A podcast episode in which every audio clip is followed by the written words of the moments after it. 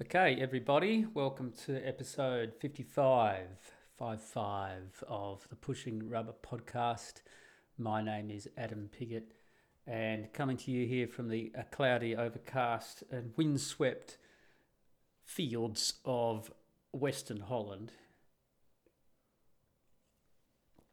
I bought a different Dutch beer today. I'm trying out all the Dutch beers. This one is called Brouwers Premium Pilsner.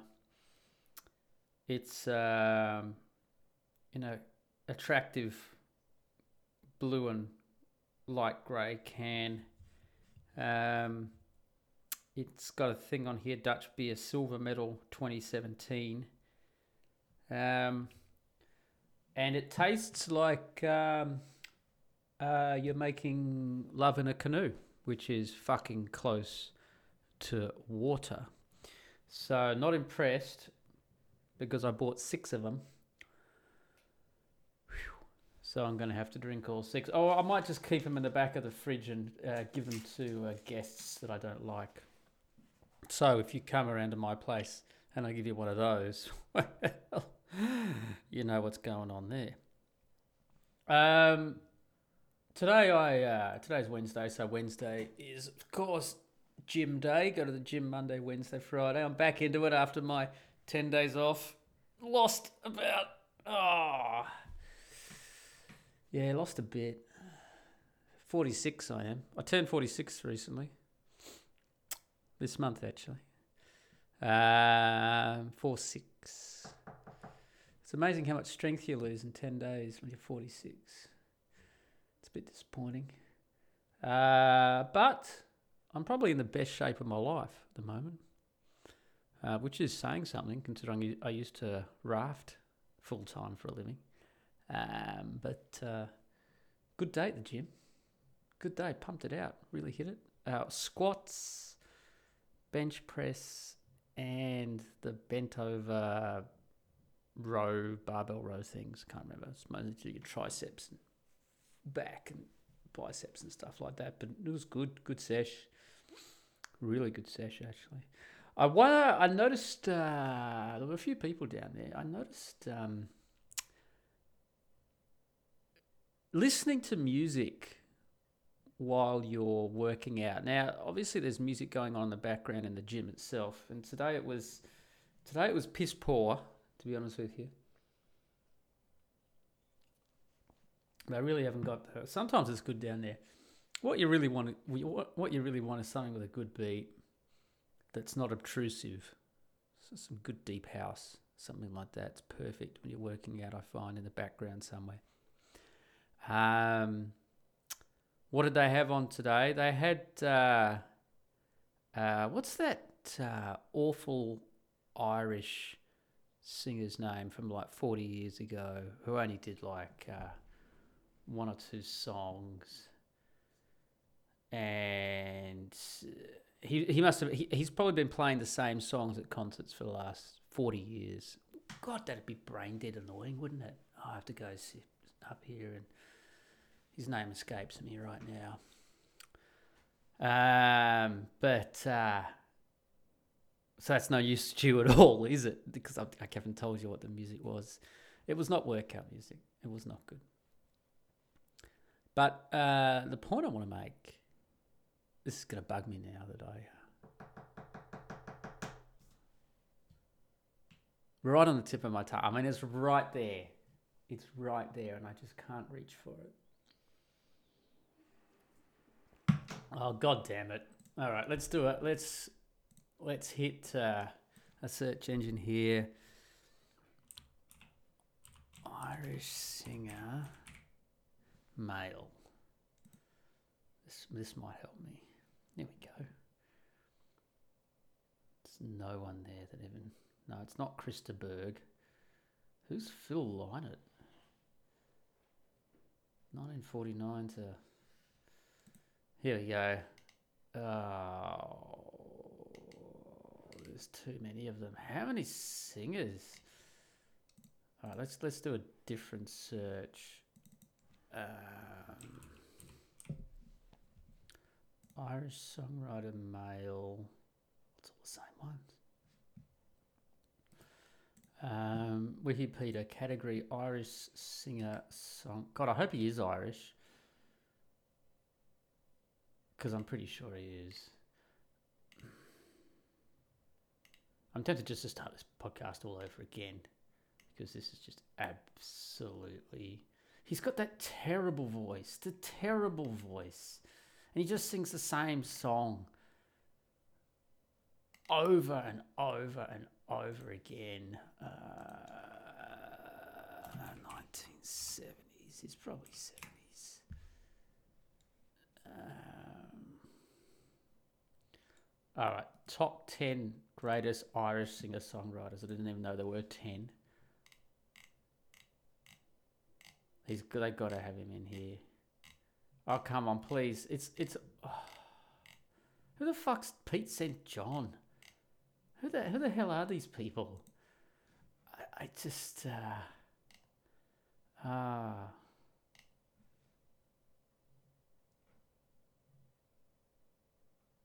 Uh. Album of Irish show, show bands from the seventies. Is this gonna help me? This isn't gonna help me at all. I'm gonna, I'm gonna have to come back to this. Um, um, I really am gonna have to come back to this, because even though I'm still obviously looking right now, uh, Van Morrison. Fucking thank you. Fucking, they had Van Morrison. Was it, was it, was that worth it all? Were, were some of you listening to that going, just screaming out loud at the podcast, at your own, whatever you're listening to this on, going, it's Van Morrison, you stupid cunt. Yes. Well, that's what I had to listen to. That song, whatever he's, I'm not even going to work it out. You know what I mean. And he ever had one song. That's what I had to work out to. That was a bit depressing. It was still a good workout, though. Good workout is when you absolutely explode the weights up. Like, you're not just lifting them, you're exploding them, or down, as in the case may be, whatever you might be doing. No, it's always up. It was today anyway. Because you've got to go up on the squat, up on the bench press, and definitely up on the bent over barbell row thing, whatever it's called.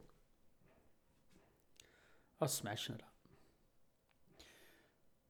And I noticed this, uh, this guy next to me, young guy, pudgy, overweight, hitting the gym, which I... Uh, admire and uh, am extraordinarily positive towards someone doing that in that physical condition. Um, listening to music on headphones, like earphones, you know, a little iPod or something like that while you're working out. I I don't think that's a good idea. I really don't. I think that's a bad idea, because if you if you're working out properly, like first of all, when you work out, if you finish a set, you should be gasping for breath. It's a workout, yeah. You should be you should be worked out, yeah. If you can finish a set and you just stand there and go, oh yeah, man, that was a good one. Well, no, it wasn't a good one, was it? And you're not gasping for breath like a deep sea diver just come to the surface.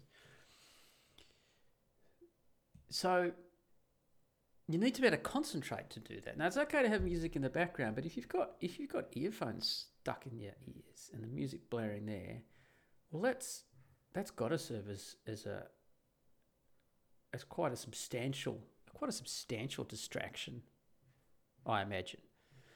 I mean, like when Roger Federer goes out and plays a tennis match, a professional tennis match.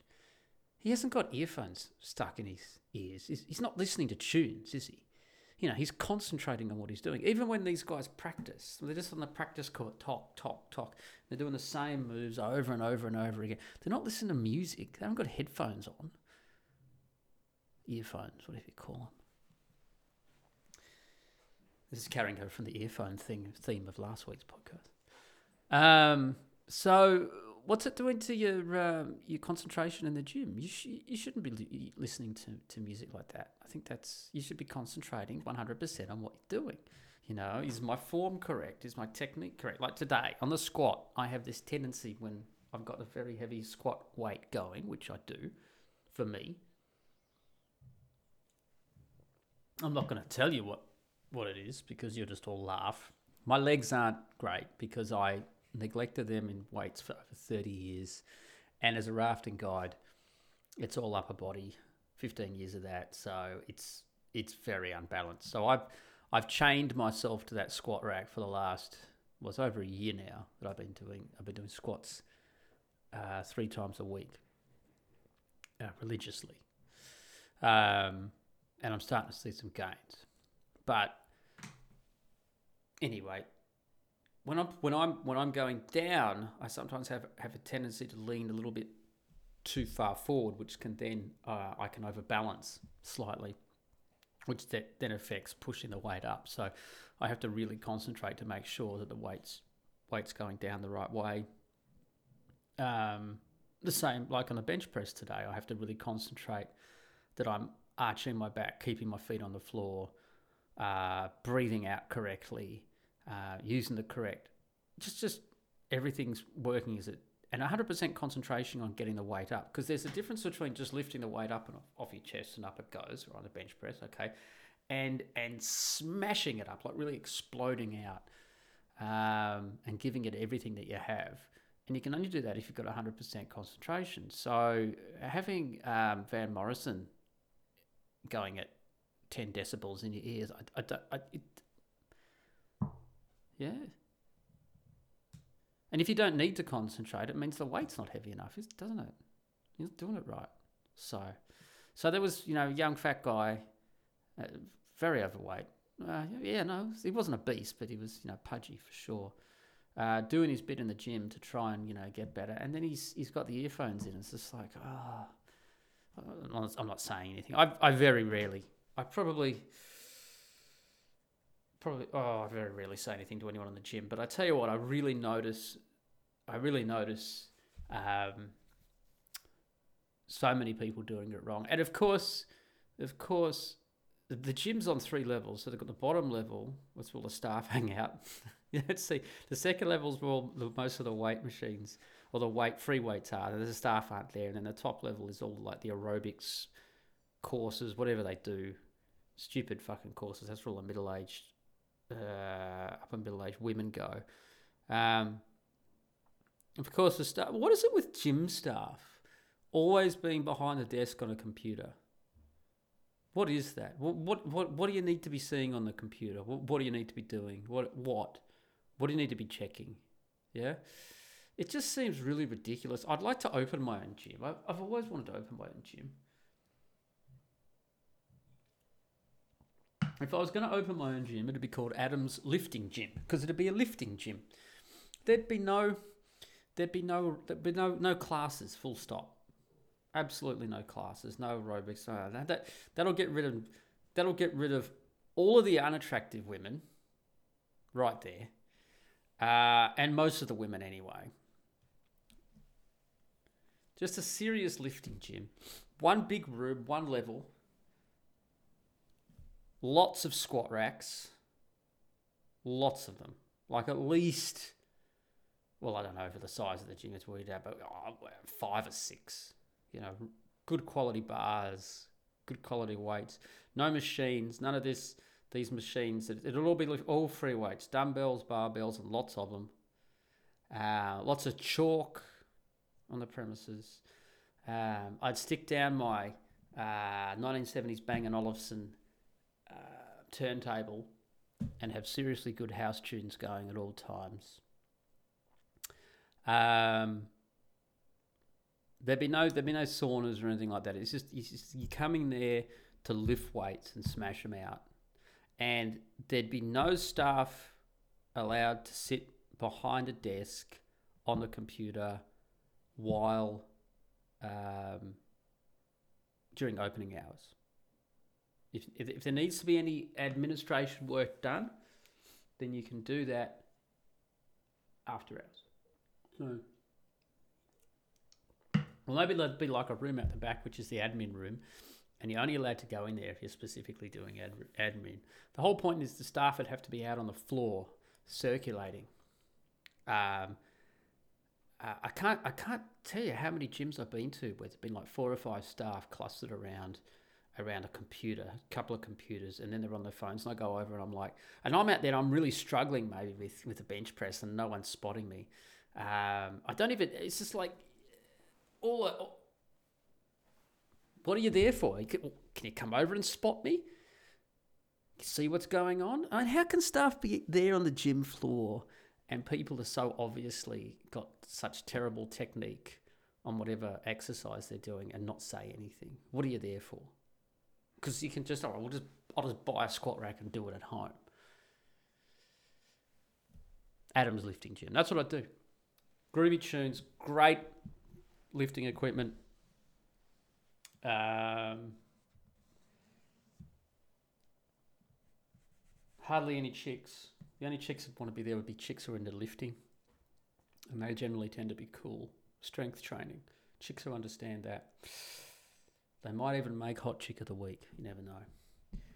Um, and help from staff. Staff circulating on the floor. Not bothering you.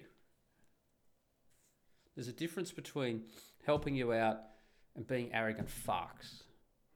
And that's, if, if I was going to train staff, that'd be the, the, the line that I'd really, really looking at. You're there to support uh, the members who are coming to the gym. So if they need a spot, if they're doing something technically incorrect, maybe uh, you can come over and say, what, why don't I film you right now? Because you're not doing it right. And let's just film this, and then I can point out to you exactly what you're doing wrong.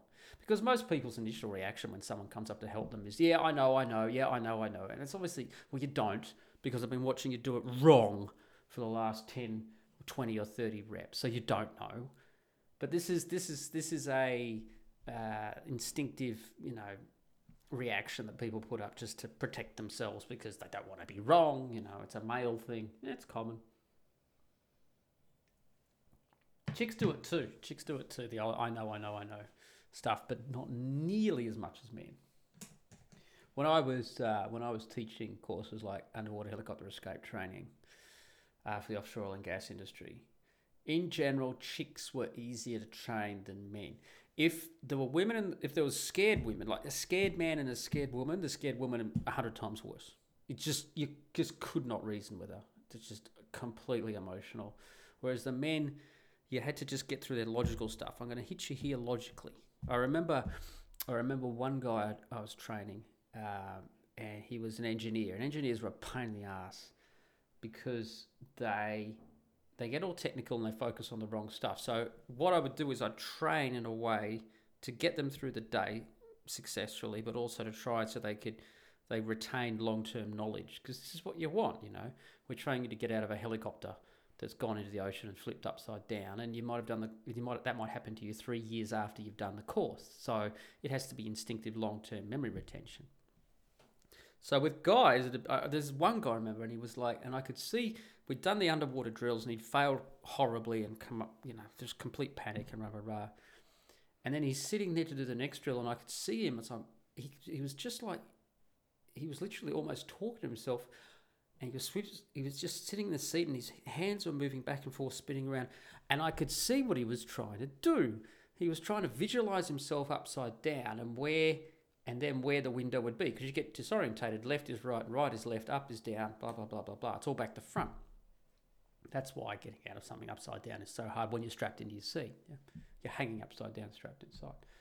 I could see what he was doing. And I said, look, I, I, I grabbed him and I said, look, I haven't I haven't taught you how to how to orientate yourself underwater as regards to what's up, what's down, what's left, what's right. I haven't taught that to you. What I've taught to you is how to find the window from the upside down position and then exit successfully from the aircraft. And as soon as I said that, bang, he got it, and he was fine for the rest of the uh, for the rest of the course. Did it no problem, one hundred percent. Women though, when women are panicking, oh man, this it's almost it's almost impossible. It's almost impossible. You have to take a completely different approach. Um, what I call the warm fuzzy approach. You have to go really warm, really emotional. It's going to be okay. I'm there for you. Nothing bad will happen. You can do this, blah, blah, blah, blah, blah. You never do that with guys. You do that with guys and they'd be like, they'd be, well, you just wouldn't do it, would you? You wouldn't do it. Even if they were a fag, you wouldn't do it. Especially if they were a fag, you wouldn't do it. Um, but as regards to the generally, if they're not panicky, women tend to be better than men on a course like that. And I spoke to a guy who taught uh, um, defensive driving, like, you know, aggressive, you know, controlling, you know, drifting and spins and all that sort of stuff in a car.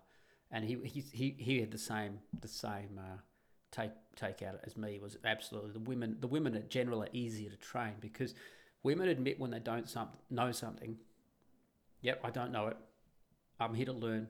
Give me all of your information. That's what they that's what they basically that's the approach they take. You give it to them and they take it.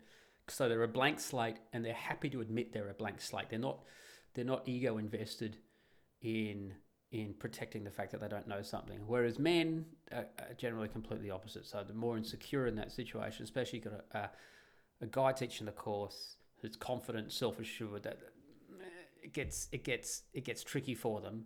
And so they turn off, they kind of switch off and start not listening as much. Because, yeah, yeah, I know, mate. Yeah, I know. Oh, really? You know, you've you've done this upside down helicopter, underwater training, escape training before? You you, you know? Okay. Oh, that's interesting.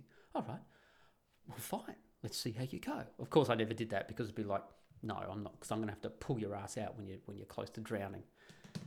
But, yeah, interesting, interesting way of approaching it. But anyway, that'll be Adam's lifting gym. Adam's lifting gym.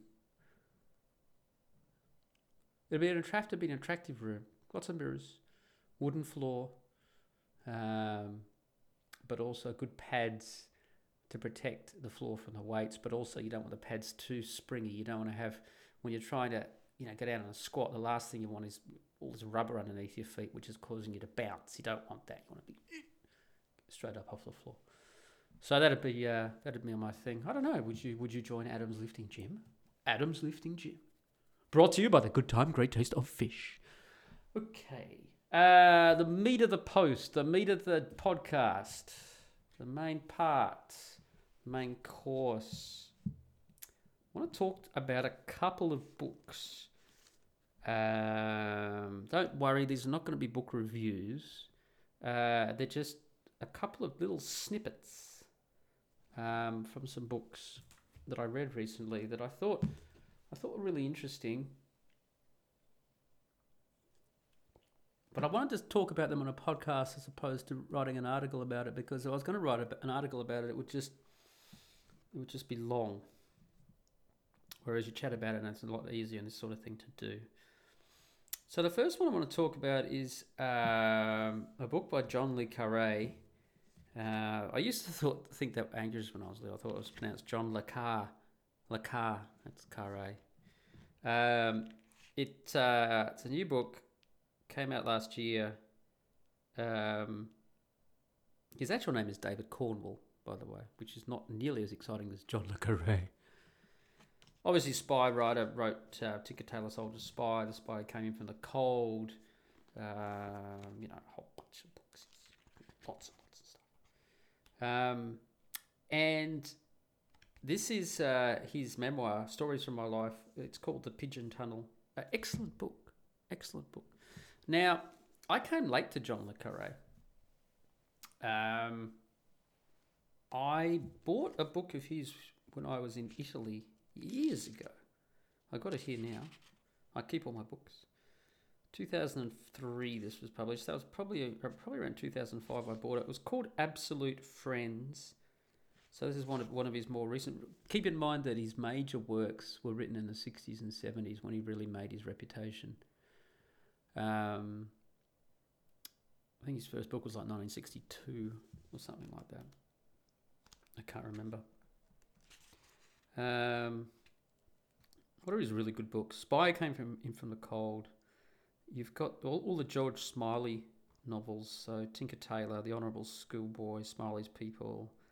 Um, uh, Looking Glass War, I think was a was that one, and then you get later ones like The Tailor of Panama. That was films. Um, Constant Gardener, those sort of things. The Russia House. Um, so I came in. My first taste of John le Carré was Absolute Friends, and I didn't even finish it. I think I got about sixty pages in, and I was like, and this is this was when I was was in Italy when I couldn't get hold of many books. in English, because Amazon wasn't around back then. And I couldn't finish it. It was just absolute shit. Absolute Friends, absolute shit. I haven't gone back to it. I haven't tried. So that was my first introduction to John le Carré, and so I didn't read any John le Carré. I just, and it was only a couple of years ago that I, um, maybe maybe three years ago, I don't know, not important, I picked up Tinker Tailor Soldier Spy after watching the really great Gary Oldman uh, film of it, which is a great film. I've seen that film many times. If I really like a film, I tend to watch it again and again and again and again. Um, and so I read Tinker Tailor Soldier Spy and blew me away, and the character of George Smiley blew me away. And then I, I if you're gonna if you're gonna read an author with a big reputation, read his books first that made his big reputation. Don't read the stuff forty years later that he's doing because he figures he has to write something, as was the case with Absolute Friends. I just didn't like it at all. Um, so there's there's a takeout already, folks, there. So yeah, I've read, so now I've read, I think I've read his entire catalogue from the sixties and seventies and early eighties. I tried The Tailor of Panama one. I think he wrote that in the mid-nineties, can't remember. And once again, I think I got about four or five chapters in and I, I just couldn't do it. So his early stuff, his early to mid stuff, fantastic stuff.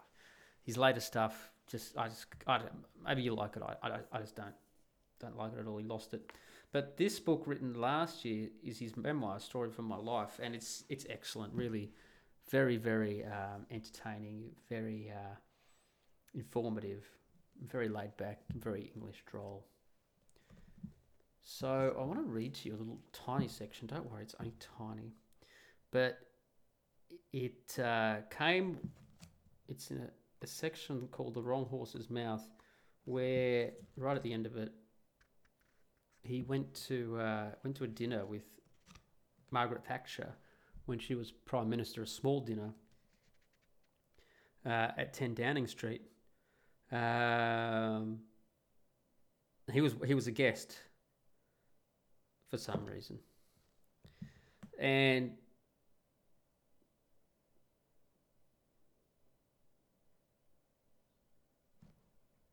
He, it's a difficult kind of evening for him. It's, he describes a scene where, where Thatcher asks him if he has anything that he wishes to say to her. So I'll read from it now. Belatedly, it occurred to me that I had indeed something to say to her, if badly. Having recently returned from South Lebanon, I felt obliged to plead the cause of stateless Palestinians. Lubbers listened. Lubbers was, um, uh, the, who was he? Dutch Prime Minister Ruud Lubbers was there as well. The gentleman from the industrial north listened, but Missus Thatcher listened more attentively than all of them, and with no sign of the impatience of which she was frequently accused. Even when I had stumbled to the end of my aria, she went on listening, before delivering delivering herself of her response. Now this this is so this is me talking again, not quoting. This is her response. Um, it's like one one tiny paragraph I'm about to read to you now, and I just think it's I think it's so great. So here's what she said. This is this is Prime Minister Thatcher. And I'm not going to do a Prime Minister Thatcher voice. I am tempted now to do a Prime Minister Thatcher voice. No, I'm not going to do it. Don't give me sob. No, I can't do it. I can't do it. Don't give me sob stories, she ordered me with sudden vehemence, striking the key words for emphasis. Every day, people appeal to my emotions. You can't govern that way. It simply isn't fair. Now, if you want to look at the major problems with, say, Australian politics, this is an example because I know it so well today, and also in the last couple of decades. I think that little paragraph sums it up. I'll read it again. Don't give me sob stories. Everyday people appeal to my emotions. You can't govern that way. It simply isn't fair. It's so right. As let's let's let's take take an example of that. Um, some of you might have been might be familiar. If you're Australians, you're listening, you'll definitely be familiar um, with a situation that happened when uh, left-wing government Labor in power about five or six years ago. Uh, the A B C, the Australian Broadcasting Commission Four Corners program, which is like a a investigative journalism program, but I, uh, let's just say they always have a severe agenda. In this case, their their agenda was to try to uh, influence in a negative way the live cattle export trade uh, in Australia. So most of the most of the far north, if you look at the far north of Australia, Northern Territory, Darwin, that area there, the major Uh, one of the major um, export businesses and employment uh, opportunities, particularly for Aboriginals, um, as uh, stockmen, brumbies, that sort of thing, is the, the cattle industry. And the, it was a serious industry for the live export industry, particularly to Indonesia. So you've got Indonesia there with three hundred million people on Australia's doorstep eating a lot of beef. Um, and we've got all the space there to just ship it straight across to them. So, but of course, activists, animal rights activists, of course, this is bad, blah, blah, blah. You know, cows should just be able to exist and wander around peacefully without being eaten by us. Yeah. I don't know, I don't know, I don't know how much land they think you're going to need in an area the size of Indonesia to feed three hundred million people if you're not going to use protein. But anyway, moving right along. So they did a, Four Corners did a hit piece on um, on the live cattle export trades, an hour long. Um, it aired, I think it was on a Monday night. Um, and afterwards it was shown that a lot of it had been doctored, jimmied up. Basically, the controversy was over the fact that the slaughterhouses in Indonesia were slaughtering the uh, animals in an inhumane way. I don't know how an animal can be slaughtered in an inhumane way, given that animals aren't humans. Um, but uh, uh, the a lot of the footage that they had apparently was taken from abattoirs that the Australian cattle exporters weren't using in Indonesia. To say it was a knee-jerk reaction on the part of the government of the day would be putting it mildly. Um, the the minister responsible for the live export trade, I think it was the resources minister, I could be wrong, at the time, literally shut down the entire cattle export industry overnight. Just like that. They just they just shut it down because he'd seen the program, he'd got some calls from frightened from frightened members of parliament or advisors or whatever it is. To say it was an emotional reaction, to say it was a knee-jerk reaction, to say that it, it I mean, I mean, I think at the moment the cattle industry, this is like eight or nine years later, have got a huge court case going. It destroyed their industries overnight, literally destroyed. They shut them down. The whole industry, they shut down. Huge damage to the uh, uh, relationship with Indonesia. I mean, they've got to feed three hundred million people and they've got, you know, oh, we've got all, all this cattle coming across, so that's great. No, that we just tur- literally turned the tap off overnight. It was it was absolutely extraordinary that a government, Australian government of the day, could just, just based on one minister's emotional decision, and by the A B C, of course, it's got taxpayer funded. The uh, the, the television station that that uh, that uh, produced the uh, journalistic hit piece. Let's go back to Thatcher. Don't give me sob stories. Everyday people appeal to my emotions. You can't govern that way. It simply isn't fair.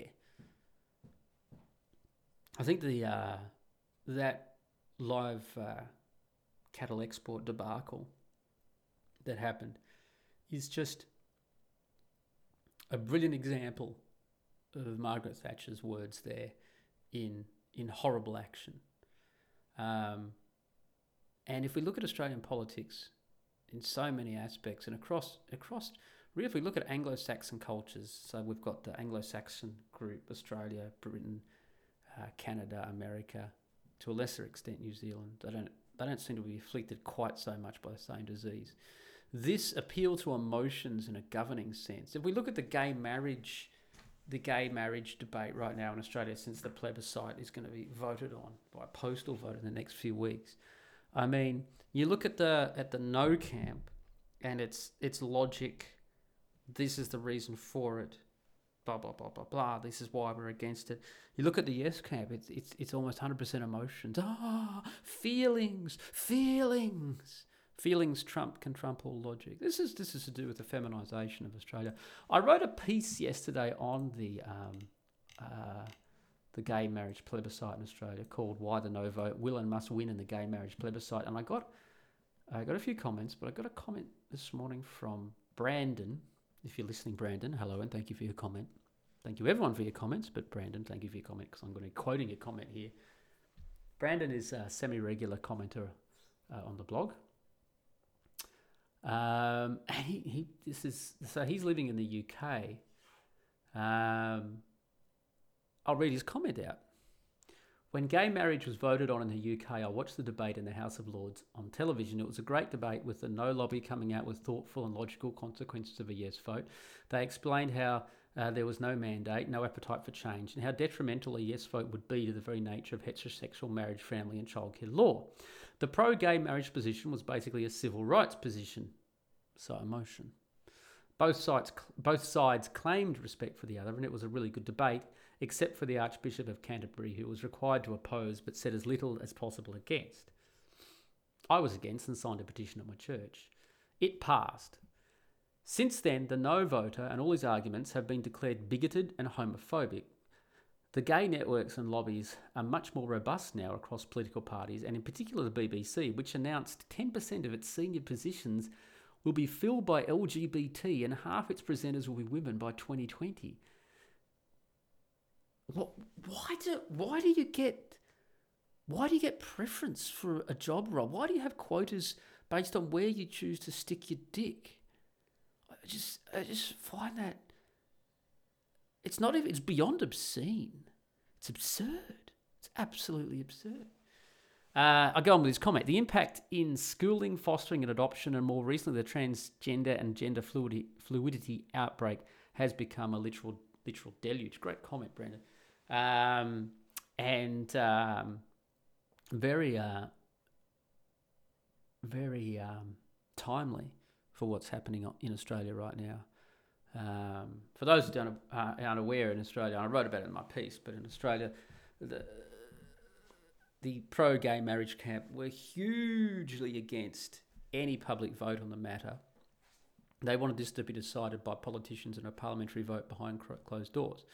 Now, the reasons they give this, they gave this was because it would a, a public vote on the on the matter and people being able to express what they thought would be too stressful for the homos, who would kill themselves in large numbers. Of course, that hasn't come to pass. No, no homos have been offing themselves. You'd think that one would have taken one for the team, so to speak, you know. And uh, and uh, because if if one had offed themselves because of the debate that's going on right now, then we wouldn't hear the end of it, would we? The other uh, reason that they gave for there should be no public vote on the matter is because that there'd be so much bullying involved of homosexual people. Of course, this was pure projection, as it always is by S J Ws.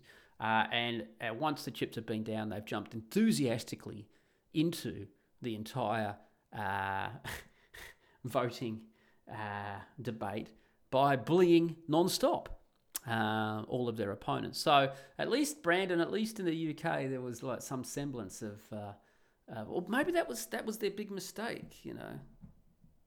That was that's maybe that's the gay gay marriage lobby's big mistake in Australia. They should have looked at how it got through in Britain.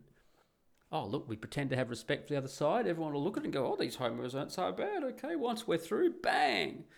But the Australians, the Australian homo lobby is so arrogant in in comparison. It was the same with a republic re- referendum to have a republic back in the nineties.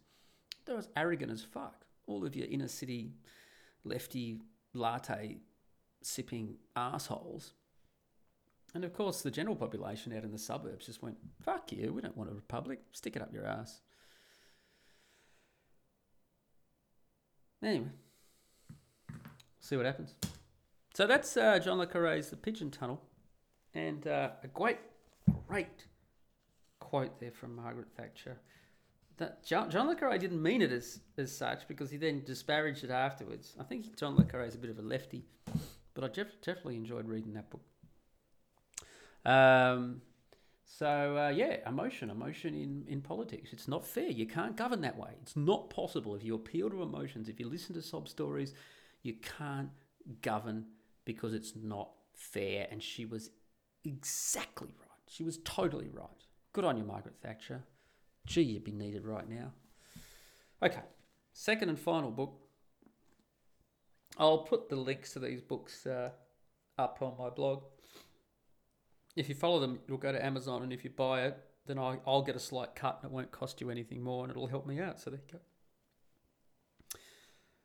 Now, this is the book that I read um, on holiday uh, in Italy re- recently. Uh, it was quite, it's a, a novel, okay, which is unusual for me in general. In general, it's unusual that I read, um, probably eighty percent of the stuff I read is non-fiction. Right, so for me to read a novel, but I took a novel away. It was almost six hundred pages. It was pretty big. It took me, uh, I took my time with it. It took me six, five days to read it. I, I was taking my time. Uh, it's by a English author called J G Farrell, who wrote in the sixties and seventies. This was published in nineteen seventy-eight. He died in, uh, uh about then, I think. Drowned in a fishing accident in County Cork. Hmm. Um, the novel is called The Singapore Grip. Uh, I won't tell you what The Singapore Grip refers to, because it's it's a bit of a running joke throughout the book. Um, but it's basically um, centered around a uh, business family in Singapore, English family, in the in the top of society, uh, owning a massive, massive company with interests across all things, but a lot of interest in rubber, which was a big thing at the time, rubber plantations through Malaysia, uh, in Singapore, just before the just before the Japanese entry into the Second World War in nineteen forty-one. So um, it's probably it's probably starts around nineteen thirty-nine or nineteen thirty-eight, and kind of jumps back and forth a little bit, and finishes with the Japanese taking Singapore.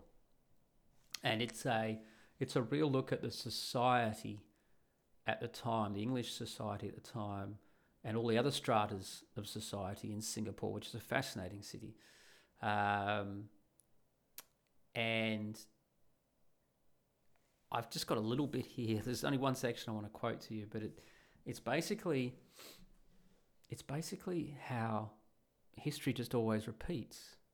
Because when Farrell wrote this, he's got a, a, an afterword at the back of the book that he, he spoke to a lot. He interviewed a lot of people. So this is back in the seventies. So it was only thirty years after the events of the time. He interviewed a lot of people who'd been there. Uh, with Fred, you know, had first-hand knowledge about what society was like and how it went down once the society started collapse around them with the... Uh, the Japanese invasion and, and the fact that the, the British defence was so inherently flawed for multiple reasons. Um, and the Singapore at the time was a was a multicultural society. So you had Malays. Remember, Singapore was a deserted island when the, the, the English claimed it. Uh, Lord Raffles, whatever his name was, claimed it, I think, around eighteen sixty, something like that. It was a deserted island. There was... It was... It, it was... It was littered apparently with the skulls of uh, victims of pirates. It was like their drop-off point. Um, but it was completely deserted. And he, and he looked at it and went, this will be a good spot, um, apart from all the malaria. This will be a good... And the crocodiles. This will be, a, you know, and the horrible bitey snakes and stuff. uh, and the terrible weather. This would be a good spot if we're looking at a spot between Hong Kong and the China and everything opening up there. If we look at India there, and we look at the Dutch East Indies, which is now Indonesia, below us, this is like a central spot where all the boats literally have to come through this area here. If we set up a, a shipping and business city at this spot, we're going to kill it. And he was absolutely right.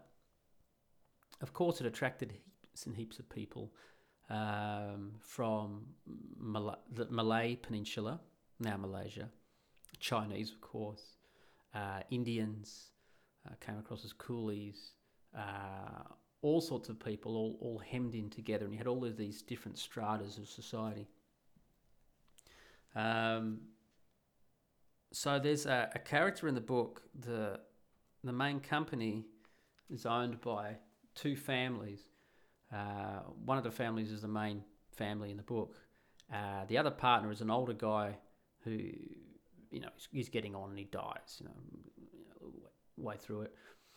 And he sent his son, his only son, a, away to... to boarding school, and the son ends up working for the League of Nations, which was the predecessor of the United Nations. And basically the son's a bit of a, a globalist. He's a bit of a lefty. He's a bit of a capitalism is bad, you know, we have to rise up the workers, or even though he's the son of this this huge business capitalistic guy out in Singapore that, if you want to talk about screwing workers and, you know, rubber plantations, so they did a pretty good job of it. So you've got this whole dynamic of it's a, it's a real exploration.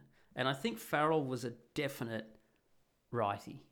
I mean, he if he was alive today, I think he'd be a proud member of the alt-right base. But he's very light-handed. He just lets the characters present their views. So he's got a French character as well. He's a, a, a French diplomat who, who escaped from uh, from the French colony of Vietnam, from the, the Japanese, and now he's penniless in Singapore. This is around nineteen forty-one, uh, before the Japanese declared war against against America and Britain. Um, and his name is Francois. And Francois is like the reality check. He's the one he's the one who's who's like, you know, this this this kid's, you know, he's he's in the kid's in his third, you know, late twenties or something, but he's come out to Singapore finally when his dad dies. And the kid's all full of high and mighty United Nations style notions of globalism and, you know, people will, will all work happily together. And Francois is like, no, they won't. You're full of shit, rah, rah, rah, but in a nice way. Anyway, so the Japanese, so to understand, Singapore sits right at the bottom of the Malay Peninsula. And the Japanese invaded the Malay Peninsula right at the top, top right-hand corner where it intersects with Thailand, and then made their way down, conquering as they went. So they took Penang, they took Kuala Lumpur, Um, and they eventually besieged Singapore, and well, we, history knows what happened. So this is towards oh, the point now of the book. We're, we're more than halfway through, and they're getting stories in Singapore of of all the shit that's going down on the Malay Peninsula, of how of how looting and the complete um, and total Uh, failure of society within hours of even the idea that the Japanese are maybe, you know, a couple of days away, and how everyone turns on each other along racial lines for their own benefit, to not only survive but to exploit, attack, and settle old differences. And I'm just going to read you a little bit there. So he's got a whole section where Uh, you know, the looting is going on, and, and it finishes, the country, country was foundering in anarchy. And he's explaining this to the French realist, very world-weary. Uh, probably my favourite, the French guy is probably my favourite character in the book. Um, what do you expect to happen? Asked Dupigny. That's his name, Francois Dupigny, dismissing the matter with a shrug. I do not see why you should be surprised. Now we've got the young League of Nations, idealistic ideologue talking. But wait, Francois. The laws of a country are merely the wish of people to live in a certain way. Remove the laws for a few days and you don't expect anarchy to result overnight, Any more than by abolishing road regulations, you would expect motorists to pick at random which side of the road they would drive on. Laws aren't a means of coercing a population of wild animals, but an agreement between people. Do you see what I mean? But in that case, why has this moral vacuum appeared in the space between the two armies where the rule of law is suspended? It must mean that all these people looting and raping don't consider themselves to belong to our community at all. And that's the money shot. That's the money shot right there, because uh, it was the, the Prime Minister, the, the, the ruler of Singapore, one of the recent rulers of Singapore, who said that the people vote along racial and cultural lines first. That's where their their loyalties lie. And here we've got a book written in, in the mid-seventies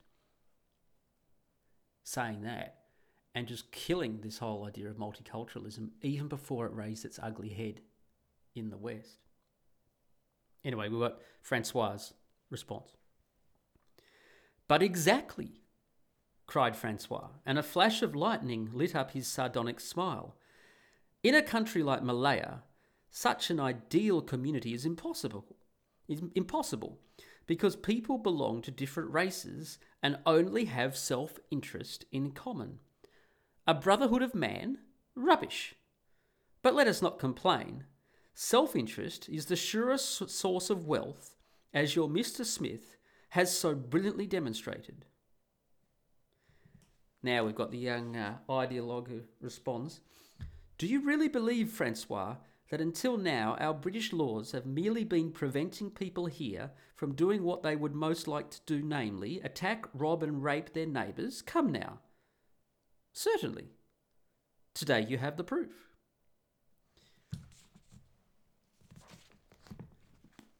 The book is really, really... I really recommend this book. It... it you got to learn from history, chaps.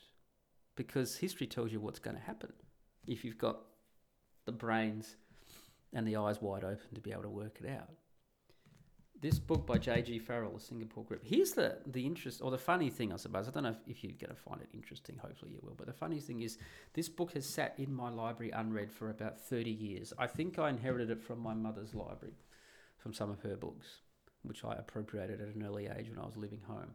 And it has sat in my... I've got an extensive library. I've got... Uh, people come over, and one of the first things a lot of them do is... There's three types of people who come to my house, I'd say. There's ones who come in and and don't even register the library door, because it's downstairs in a lounge room, and it's big. Um, and then there are people who come in, and then they're like drawn to the library like like flies to honey. And I'd be one of those guys if I was uh, if I was coming to your house and there was a big library there. Then I'd be like, oh, I, I wouldn't go straight there because that'd be rude. But I would be itching to get over there and have a look. I love looking through libraries. Um, they also tell you a lot about the person, but not in not in obvious ways. There's a, listen, I've got a lot of books there that, that I didn't agree with, but I need to hear all the opinions, yeah, to be able to make up my mind. And then you get the third type of person. They're the type of people who, uh, Umberto Eco, the Italian writer, described this in one of his, I think it was his memoir, where he had a, a library of several thousand books, and people would come over, and a certain type of person would look at the library and then say to him, "But have you read all of these books?" I've had that a few times as well. The books aren't aren't all there to be read. You're not you're not putting the books in your library to say, "This is what I've read." The books are there to be read, if you understand what I mean, when you're ready to read them. And it might take thirty years, as in the case of this book by J G. Farrell, The Singapore Grip. If I'd read this... that's the, here's the amazing thing. If I'd read this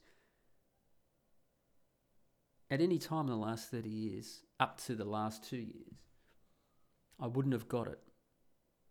I wouldn't have understood. I wouldn't have picked up on what he's actually saying in the book. That multiculturalism doesn't work. That people will always disperse along religious, racial and cultural lines. and showing that how it actually happened in Singapore in nineteen forty-one and nineteen forty-two. I, w- I would have missed it. So here's, that's the amazing thing. I, I picked this book up at exactly the right time. Of course, I started reading it on holiday. I took three books on holiday with me, and this was the only one that I read. The other two books that I took with me are also two books from my library that I've never read. Hang on, I've, I've got them here in the room. I've got... Here we go. So these are the other two books I took on holiday with me that have been in my library for a while, but I've never read. Uh, The Leopard by Tomasi di Lampedusa. This is described in certain quarters as uh, the, possibly the greatest novel of the twentieth century. Uh, Italian writer, only wrote the one book and died before it was published. I think it was published in nineteen fifty-eight. I've started it a few times and I just can't get into it yet. I'm pretty close though. And Kingsley Amis. Kingsley Amis, of course, wrote Lucky Jim, probably one of the funniest novels ever written. Um, but this is one of his other books, The Old Devils. Um... And I've tried to read this a couple of times, and once again, I'm just not ready for it yet. I'm not going to get out of it yet, what I need to. Maybe in a few years. So they'll sit there in my library, and they're there waiting for me. And often I'll go out and I'll buy books, especially at second. This is, oh, that's one of the things I'm really missing. This is That's one of the drawbacks of living here in Holland. There's no secondhand bookstores that I can go to. I love delving around in secondhand bookstores. England is close, so I think I will have to do some research and do maybe once a year just do a book buying trip and go up, buy thirty or forty books, just come back, and then they're there, they're ready, they're waiting. And they're waiting to be read uh, when you're ready at the right moment. And that's what a library's for. That's what a personal library's for. It's not to say this is what I've read. It's stuff. It's it's like the books are cultivating there, like fine wine. Yeah, as you mature, as your knowledge gets broader, then you become more open to them, and then your hand gets attracted to that book, just like it happened with the Singapore Grip, and I grabbed it off the shelves. Um, so uh, there you go. Okay, shout outs. Captain Capitalism is on holiday, month-long motorcycle trip across the United States. He's been posting some photos on his blog to make us jealous, which has been working because I don't have a motorbike at the moment. So thanks a lot, Cappy. Bastard. Um, Captain Capitalism, Aaron Clare is his name, sponsors this podcast. Um, and uh, in that regard, you need to check out his stuff. Check out his books. He's written a lot of books all around, mostly around the economics theme of how not to fuck your life up by by not knowing how to manage your money in various forms. Um, he has a consultancy business called Asshole Consulting, so you can contact him and he will, you ask him the question, should I study advanced masters of puppetry at university for eighty thousand dollars? And then he, and you send him stuff, and you know, because you're on the fence, should I do this or not? You know, puppetry, it's a big thing. You know, I could do, I could do really well with this. And so Cappy will do his research and put a video up on YouTube, anonymous of course, he won't mention your name, um, where he will give you the hard love. That's why he's an asshole and he calls it Asshole Consulting, but he'll tell you what you need to know. Uh, he's a podcast as well, so check out the good Captain Capitalism. Um, you can check out at my blog uh, if you're on SoundCloud. Um, here we've got just there, just below my followers, you've got website and blog. You can follow me on Gab, so go across there to Pushing Rubber Downhill. You can follow the blog, you can follow this podcast, you can follow me across the road. Uh, you can buy my books, Pushing Rubber Downhill, um, Journey to Manhood via Whitewater Adventures. It's the story of how I red pilled myself. That's what it's really about. I, uh, it's taken me a while to work out what my actual book was about. Yeah, it's the story of how I red pilled myself before that terminology was even known, before there was even a manosphere, before there was even an internet. It's blue pill to red pill. That's what the book's about. Um, and Run Guts Pull Cones, Arati Adventure in the Italian Alps is about Once you're red-pilled, how does that work for you? That's what my books are about. Um, if you've read my books, thank you very much. I appreciate that. Uh, if you have read them, leave me a, a review. That'd be great. If you have let a, if you've read my books and left a review, I love you. I love you, but not in a gay homo way, because that'd be gay. Um, this has been fun. Thanks for listening. Tell your friends, tell your enemies, tell all the uh, homos out there that you hate. And uh, I'll be back next week with another scintillating and educational episode of the Pushing Rubber Podcast. Bye for now.